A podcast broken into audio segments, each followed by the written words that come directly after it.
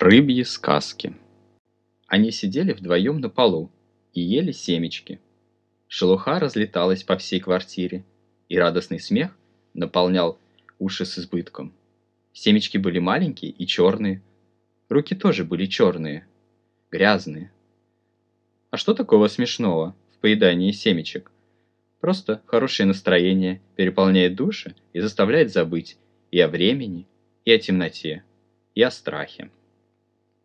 Они сидели, смеялись и вскрывали скорлупку за скорлупкой, и в семечках, и в своих душах. И эта внутренняя голость не тяготила и не сковывала их. Наоборот, она приносила с собой особое тепло, окутывающее и обжигающее добротой. Они сидели и смеялись, а их души пели, но не как обычно себе под нос, а в полный голос, всей глоткой и вызванное пением колебания воздуха приятно щекотало кожу.